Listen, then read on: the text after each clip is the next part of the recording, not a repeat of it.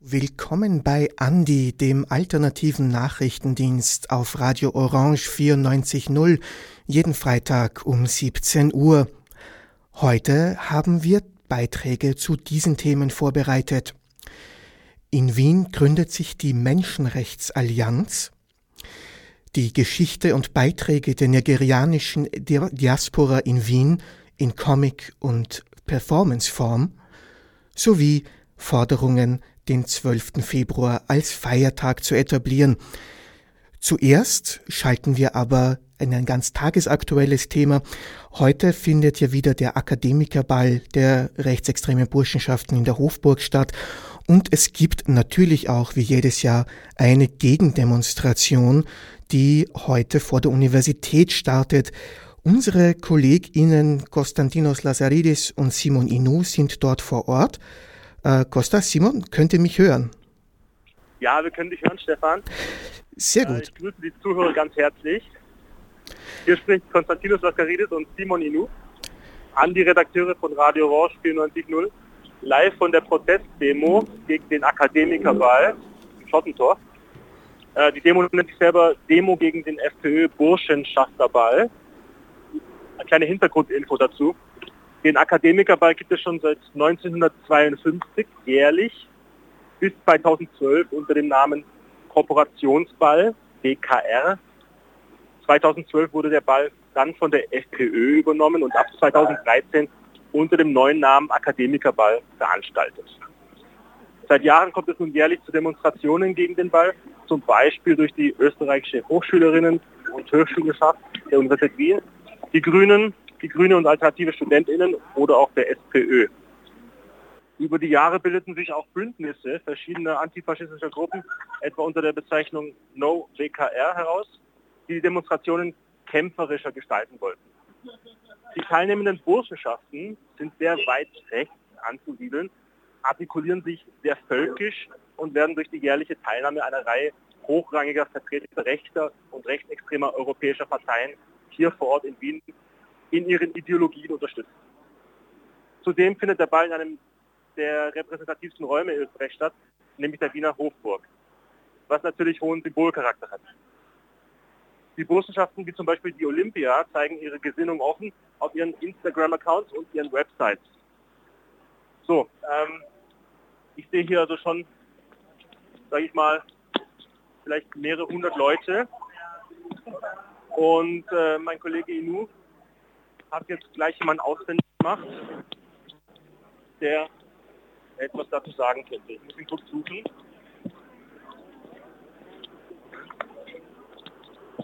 Solange, Costa, wie ist die Stimmung dort? Sehr ruhig. Es bilden sich einige Gruppen verschiedener, zum Beispiel Gewerkschafterinnen gegen Rassismus und Sozialabbau sehe ich. Ordnungskräfte. Ja. Die Demonstration. Ein Plakat von Kickel muss weg. Linkswende.org. Sehr politisch. Die Demonstration sollte jetzt war für 17 Uhr angekündigt. Habe ich das richtig im Kopf? Die Polizei ist natürlich hier am Rande auch anwesend. Gut, in diesem Fall, Kostas, können wir auch später darauf zurückkommen. Dann schalten wir zuerst wieder ins Studio zu unserem Beitrag über die Gründung der Menschenrechtsallianz in Wien. Wir schalten danach wieder zurück zum Schottenring.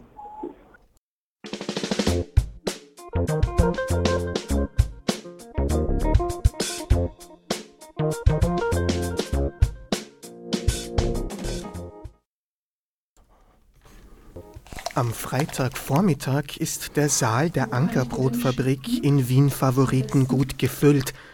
AktivistInnen zahlloser NGOs und Vereine versammeln sich an diesem 16. Februar zur Gründungskonferenz der Menschenrechtsallianz. Sie wollen über die Grenzen ihrer eigenen Interessensgruppen hinaus enger und besser zusammenarbeiten. Das Publikum ist bunt durchmischt, ein Spiegelbild des Menschenrechtssektors in Österreich. Die verschiedenen Gruppen eint ihr grundsätzlicher Zugang, finden Theresa Hatzl von Amnesty International und Sebastian Oehner von der Österreichischen Liga für Menschenrechte. Sie gehören zu den OrganisatorInnen der Konferenz. Der Menschenrechtssektor in Österreich ist, glaube ich, sehr bunt und sehr vielfältig, wie man heute auch bei der Konferenz eigentlich sehen können, weil eben so viele unterschiedliche Akteurinnen und Akteure einfach vertreten sind, aus so vielen unterschiedlichen Bereichen. Und ich glaube, was uns alle eint in der Arbeit für die Stärkung der Menschenrechte, ist einfach, dass die Würde des Menschen im Mittelpunkt steht und zentral ist und auch die Basis unserer Arbeit eigentlich für uns alle, glaube ich, die allgemeine Erklärung der Menschenrechte ist, wo eben die einzelnen Rechte, die jeder Mensch einfach, also von Geburt an besitzt, verschriftlicht sind und die einfach für alle gültig sind. Ich glaube, das ist dieser gemeinsame Nenner, der uns da eigentlich eint in dieser Arbeit und uns auch bestärkt. Die Zusammenarbeit zu institutionalisieren ist, glaube ich, daraus entstanden, dass wir gemerkt haben als Organisationen, dass wir die gleichen Ziele verfolgen, sehr oft, und aber auch die gleichen Hürden haben und an den gleichen Dingen auch anstehen. Und wir gemerkt haben, dass eben gerade, ich glaube, als beide Organisationen für sich selbst haben gemerkt, dass, oder wissen schon von Anfang an, dass Zusammenarbeit einfach sehr, sehr wichtig ist und für das Erfolgreichsein von Zivilgesellschaft eigentlich essentiell. Also ohne dem geht es eigentlich gar nicht. Und da haben wir einfach gemerkt, dass wir sehr große Schnittmengen haben und dann noch enger zusammenarbeiten wollen, eben aus der gemeinsamen Wertschätzung für die jeweilige andere Organisation heraus und aus quasi dem gemeinsamen Wollen, bessere Menschenrechtssituationen zu schaffen in Österreich. Schon bei der Podiumsdiskussion zu Beginn der Konferenz wird klar, Menschenrechte für verschiedene Gruppen stehen nicht miteinander im Widerspruch. Migrationsforscherin Judith Kohlenberger von der Wirtschaftsuniversität Wien verwies darauf, dass es nie nur die Grundrechte einer einzelnen Gruppe sind, die in Frage gestellt werden. Für mich ist es eine ganz, ganz große Aufgabe der kritischen Fluchtforschung innerhalb europäischer Länder, zu verdeutlichen, was denn das heißt in der Praxis, dass Menschenrechte unteilbar sind und was umgekehrt bedeutet, wenn wir anfangen, sie sehr wohl zu teilen oder sie sehr wohl anzutasten für gewisse Gruppen. Ich glaube, da kann man nämlich aus einem gewissen aufgeklärten Eigeninteresse heraus argumentieren, es bleibt nicht bei diesen Gruppen. Und da gibt es viele Evidenz, die das zeigt. Und es ist sehr wichtig, darauf hinzuweisen, dass in der Geschichte, man muss leider nicht weit zurückgehen, immer die Beschneidung der Grund- und Menschenrechte von marginalisierten Gruppen und Geflüchtete, glaube ich, zählen dazu par excellence, das Einfallstor gebildet hat für die sukzessive Beschneidung der Rechte auch etablierter Gruppen in unserer Gesellschaft. Das funktioniert aber in beide Richtungen. Erfolge für einzelne Gruppen oder sogar Individuen können Verbesserungen für alle auf den Weg bringen, berichtete Marty Huber von Queerbase anhand eines konkreten Beispiels. Wir sind vielleicht hin und wieder so ein bisschen wie eine kleine Avantgarde, um dann aber auch Breschen zu schlagen für andere. Es ist militärische Sprache, es tut mir leid, aber ja. Das Beispiel, das ich nennen wollen würde, ist die erstmalige Verbesserung des Asylrechts dieses Jahr, seit Jahrzehnten wahrscheinlich, es gibt vielleicht Leute, die das genauer wissen, war, dass es jetzt möglich ist, ein simples Beispiel, Geburtsurkunden auszustellen an Personen, die zum Beispiel nur subsidiären Schutz haben. Das ist seit langer Zeit die erste rechtliche Verbesserung im Asylgesetz, die wurde errungen von einer Klientin von uns, einer Trans-Interperson aus dem Nahen Osten. Und darum geht es, dieses Gesetz, dieser Zugang, dieser rechtliche Zugang ist jetzt für ganz viele, die eben Geburtsurkunden brauchen, aus unterschiedlichen Gründen, jetzt auch möglich.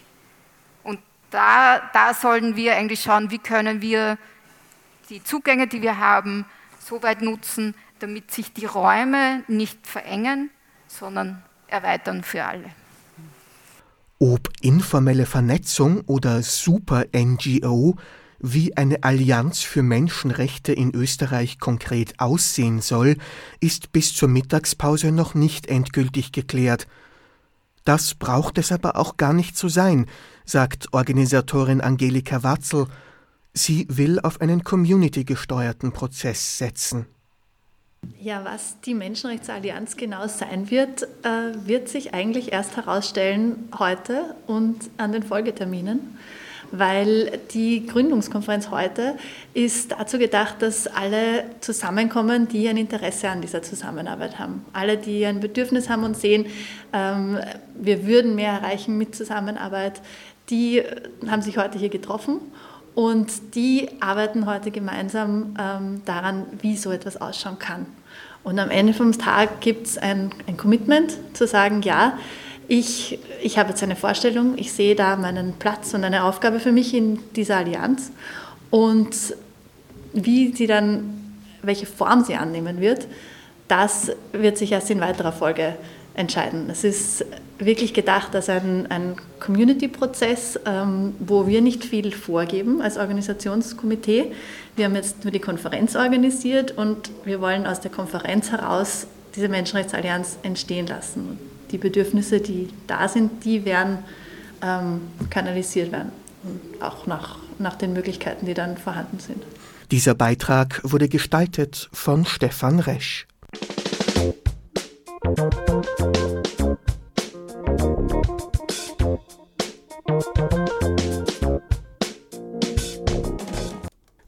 Damit schalten wir wieder zurück zum Schottentor, zur Demonstration gegen den Akademikerball. Konstantinos, hörst du mich wieder? Ich höre dich, Stefan. Wunderbar. Dann ich habe eine Person ausfindig gemacht, und zwar von der Vereinigung Omas gegen rechts, Frau Susanne Scholl, ja, stellvertretende Vorsitzende. Sie ist bereits seit 20 Minuten hier, ganz schön anstrengend. Und ja, also wir haben schon gerade mit ihr gesprochen. Die macht das schon sehr lange, ja. Was würden Sie dazu sagen? Also, naja, ich bin schon eine alte Frau, insofern mache ich es natürlich schon sehr lange. Aber solche Demonstrationen sind immer anstrengend, weil es dauert ewig, bis man losgeht und dann alles. Ja. Deswegen glaube ich ja auch, dass eigentlich eher die Jungen auf die Straße gehen sollen. Aber wir sind halt die Generation, die das Glück hatte, in einem friedlichen und demokratischen Land aufzuwachsen. Und wir sehen jetzt, dass alles, was uns sicher schien, in Frage gestellt wird. Und das finde ich, können wir nicht zulassen, und wir haben die Verpflichtung, darüber zu reden oder auch darüber zu reden, was war. Weil das immer so ist. Wenn man die Geschichte vergisst, neigt sie dazu, sich zu wiederholen. Und die Geschichte, die dieses Land hat und auch andere Länder, wollen wir sicher nicht wiederholen. Haben sich diese Demonstrationen verändert über die Jahre? Haben sich was aufgefallen? Ja, sie haben sich verändert.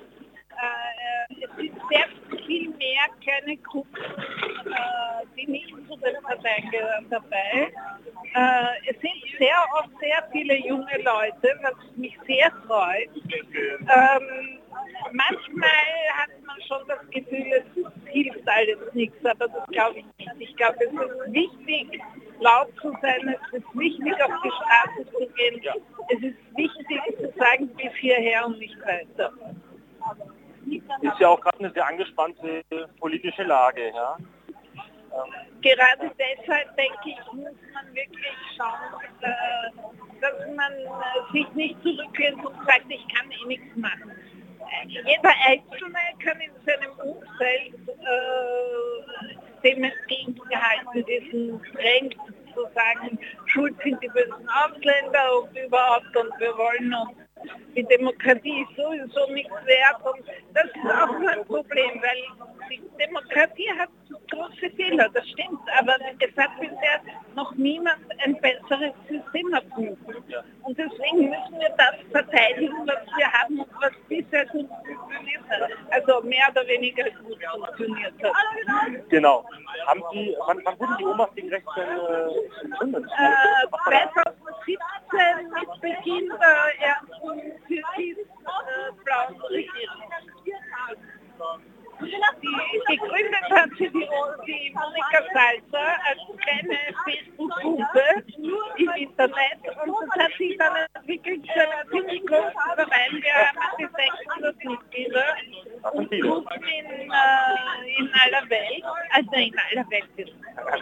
war etwas übertrieben. Nein, wir haben viele Gruppen in Deutschland, wir haben Gruppen in der Schweiz, in Südtirol, also es geht nicht weiter. Und die Erfahrung, die wir gemacht haben, war, dass die Leute gesagt haben, wir sind eine überparteiliche Gruppe. Wir wollen auch mit keiner Partei was zu tun haben. Und das hat dazu geführt, dass viele Leute gesagt haben, das haben wir gesucht, was wir brauchen. Gut, ja, danke vielmals, Costa. Stefan? Wir werden jetzt wieder zurück ins Studio schalten, wenn euch das recht ist. Vielen Dank für eure Live-Berichterstattung von der Demonstration gegen den Akademikerball. Ich finde es schön, dass wir das dieses Jahr wieder geschafft haben. Danke euch und zurück ins Studio.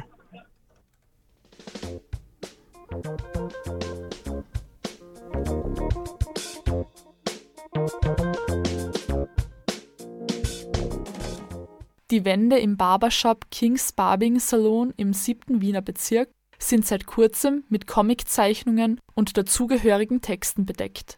Dabei handelt es sich um Aussagen von nigerianischen ÖsterreicherInnen über Diskriminierung und Rassismus in Österreich, aber auch über Selbstempowerment. Hinter der Ausstellung mit dem Titel Naija Acatarians 2 stehen Happy Ekpebeleye, Organisator der nigerianischen Community in Wien, und die Künstlerin und Aktivistin Petja Dimitrova. Unterstützt wird das Projekt von SHIFT, einem Förderprogramm der Stadt Wien für soziale Emanzipation, Dialog und Diversität. In der Ausstellungseröffnung am 12. Februar erklärt Dimitrova die Bedeutung der Ausstellung. Es ist eine Geschichte, die aus Interviews entstanden ist, aus der nigerianischen Community, und zwar ein Fragment der Community, aus Netzwerk, in dem wir haben, in dem wir miteinander leben. Und es geht um eine Markierung von Erfahrungen in dieser Gesellschaft, von mehreren Generationen, indem wir eigentlich, was aus der Geschichte rausgekommen ist, ganz klar antischwarzer Rassismus verstehen können und was die Realität der schwarzen Körper in dieser Gesellschaft und der Alltag ausmacht. Begleitend zur Ausstellung erscheinen die Comics auch in einem Booklet als Graphic Novel. I miss my dad very much. The Austrian authorities won't let him live with us, sagt hier etwa ein kleiner Junge, der mit verschränkten Armen und finsterer Miene aus dem Comic blickt, sein Kopf umrahmt von den Sternen der EU-Flagge. I am an actress in the Austrian film industry. At times I am mistaken for a cleaning lady, steht in einer anderen Sprechblase. Das Projekt ist eine Fortsetzung der Ausstellung Naija Acatarians 1 aus dem Jahr 2016. Darin ging es um die Geschichte von nigerianischen Migrantinnen seit den 1960er Jahren. Und zwar, dieses Projekt ist entstanden aus der Debatte Archiv der Migration jetzt und Selbstschreibung der Migrationsgeschichte in dieses Land. Und zwar auch für diese kleineren Gruppen der Migrantinnen in Österreich, der Migrationsgesellschaft. Und zwar aber die größte Subsahara-Gruppe Migrantinnen in Österreich sind Nigerianerinnen. Zu dieser Community exemplarisch wollten wir ein bisschen verschiedene Generationen und Zeitzeuginnen aus den 60er Jahren eigentlich interviewen. Mehrere sind nicht mehr da. Es ist eine Generation, die auch langsam auch in Pension und stirbt leider. Und es sind Geschichten, die Erfahrungen aus der Motivation, nach Österreich zu kommen und hier ein Leben aufzubauen. Und zwar, es war nämlich mit Materialien, mit Archiv, mit Dokumenten von den Migrantinnen, die wir interviewt haben.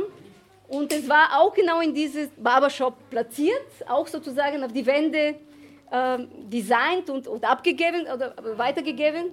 Die aktuelle Ausstellung fokussiert sich auf die Gegenwart.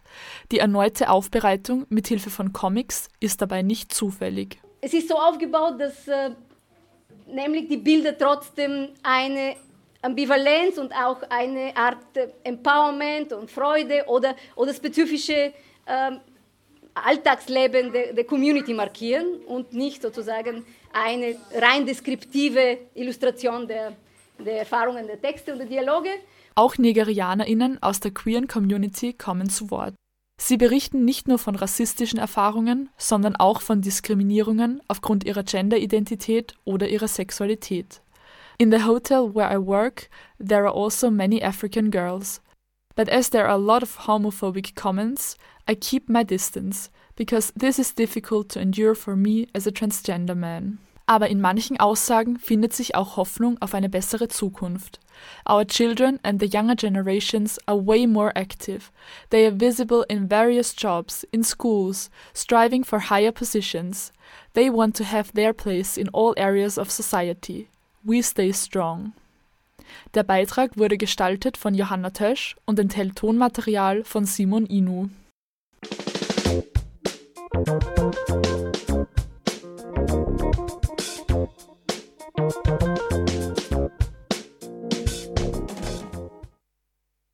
Das Bündnis 12. Februar organisierte anlässlich des 90. Jahrestages der Februarkämpfe am alten AKH das Symposium mit dem Titel »Im Gebrüll der Dollfußkanonen«. Es behandelte die Themenblöcke Austrofaschismus und Februarkämpfe. Dafür wurden am 10. und 11. Februar 2024 speziellere, aber auch generelle Beiträge zu diesem Thema vorgetragen. Zum Abschluss der Tage fand eine Podiumsdiskussion in der Alten Kapelle mit Lucille Dreidemi, Linda Erker und Elisabeth Louif statt. In dieser wurden die Themen Austrofaschismus in der Schulbildung und Lehre sowie die Aufarbeitung des Faschismus in Österreich und in anderen europäischen Ländern bearbeitet. Zu Beginn wurde die Frage erörtert, wie der Austrofaschismus heutzutage in den Schulbüchern präsentiert wird.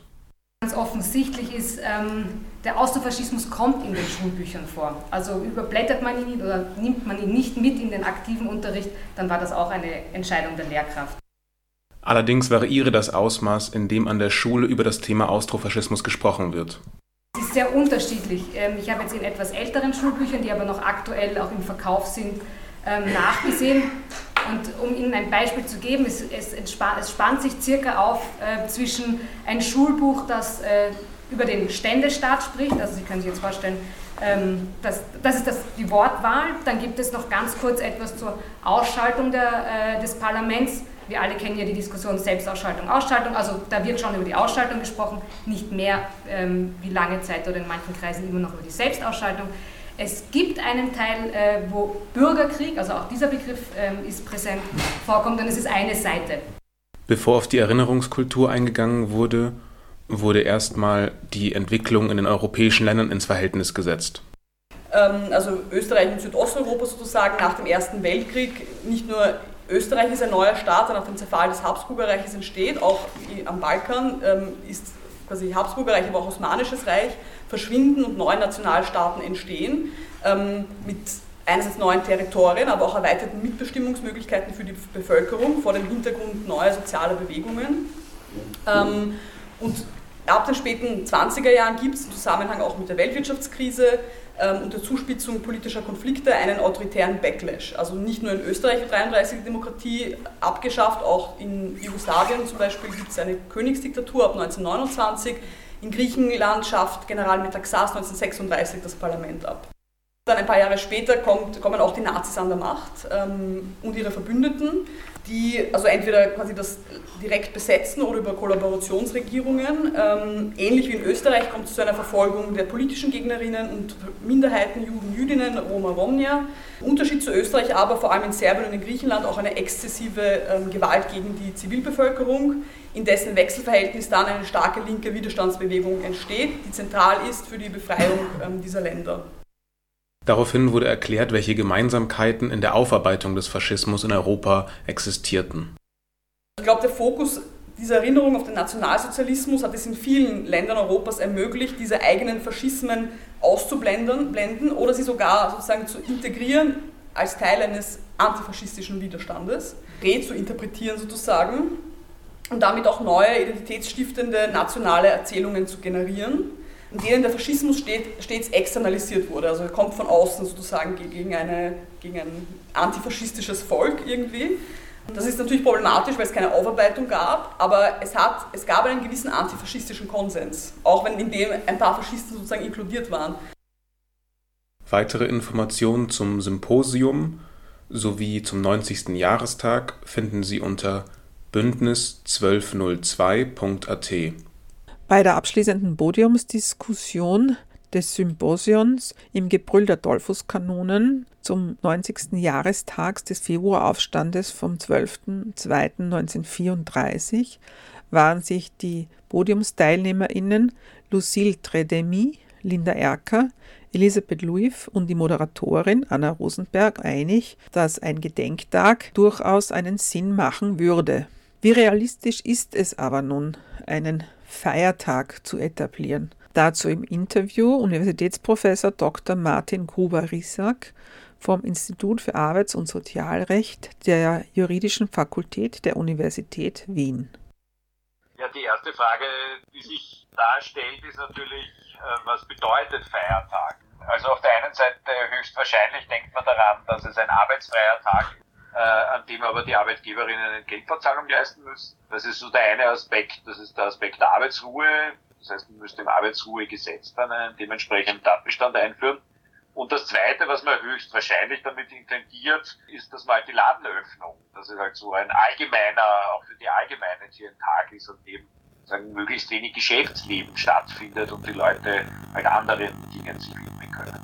Dieses Gedenken, was bei diesem Tag, denke ich, ja eher intendiert ist, das würde ja vielleicht mehr anknüpfen an den 1. Mai oder den Nationalfeiertag. Könnte man sich sowas vorstellen, dass es sozusagen so wie der Nationalfeiertag im Parlament beschlossen wird? Verfassung sagen, ich hätte es nicht. Man müsste einfache Gesetze dafür ändern, besonders Öffnungszeitengesetz und das Arbeitsruhegesetz. Ob es tatsächlich durchgeht, ich bin mir da ein bisschen unsicher. Wir hatten vor ein paar Jahren eine Diskussion im Zusammenhang mit dem Karfreitag, der ja ein gesetzlicher Feiertag mit Arbeitsruhe war für Angehörige von bestimmten christlichen Religionen. Das wurde als diskriminierend angesehen und letztendlich stand dann im Raum, führt man den Karfreitag für alle Personen in Österreich ein oder irgendeinen anderen alternativen Feiertag für alle oder lässt man ihn entfallen und im Ergebnis hat man ihn dann entfallen lassen in einer Nacht- und Nebelaktion eigentlich und hat dafür seinen pseudo-persönlichen Feiertag eingeführt. Das heißt, dass man einseitig einen Urlaubstag sich nehmen kann,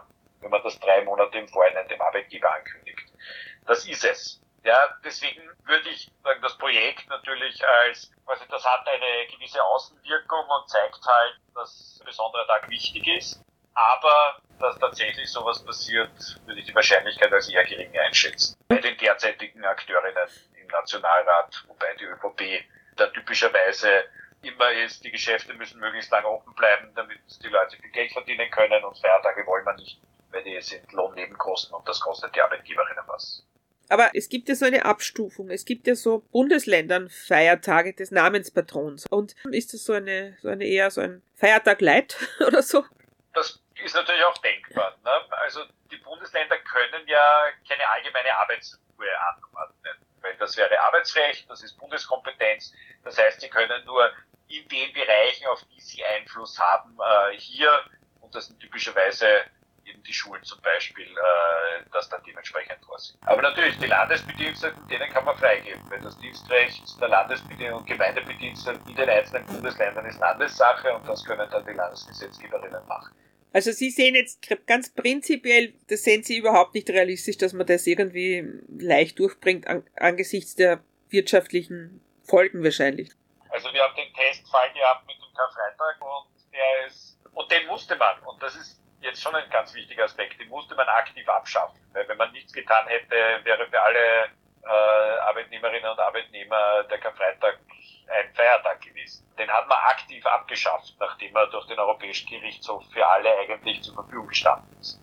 Und das ist schon, finde ich, ein ganz guter Hinweis darauf, wie die österreichische Politik mit sowas umgeht. Universitätsprofessor Dr. Martin Gruber-Risak ist also eher pessimistisch, was die Einführung eines neuen Feiertages in Österreich bedeutet.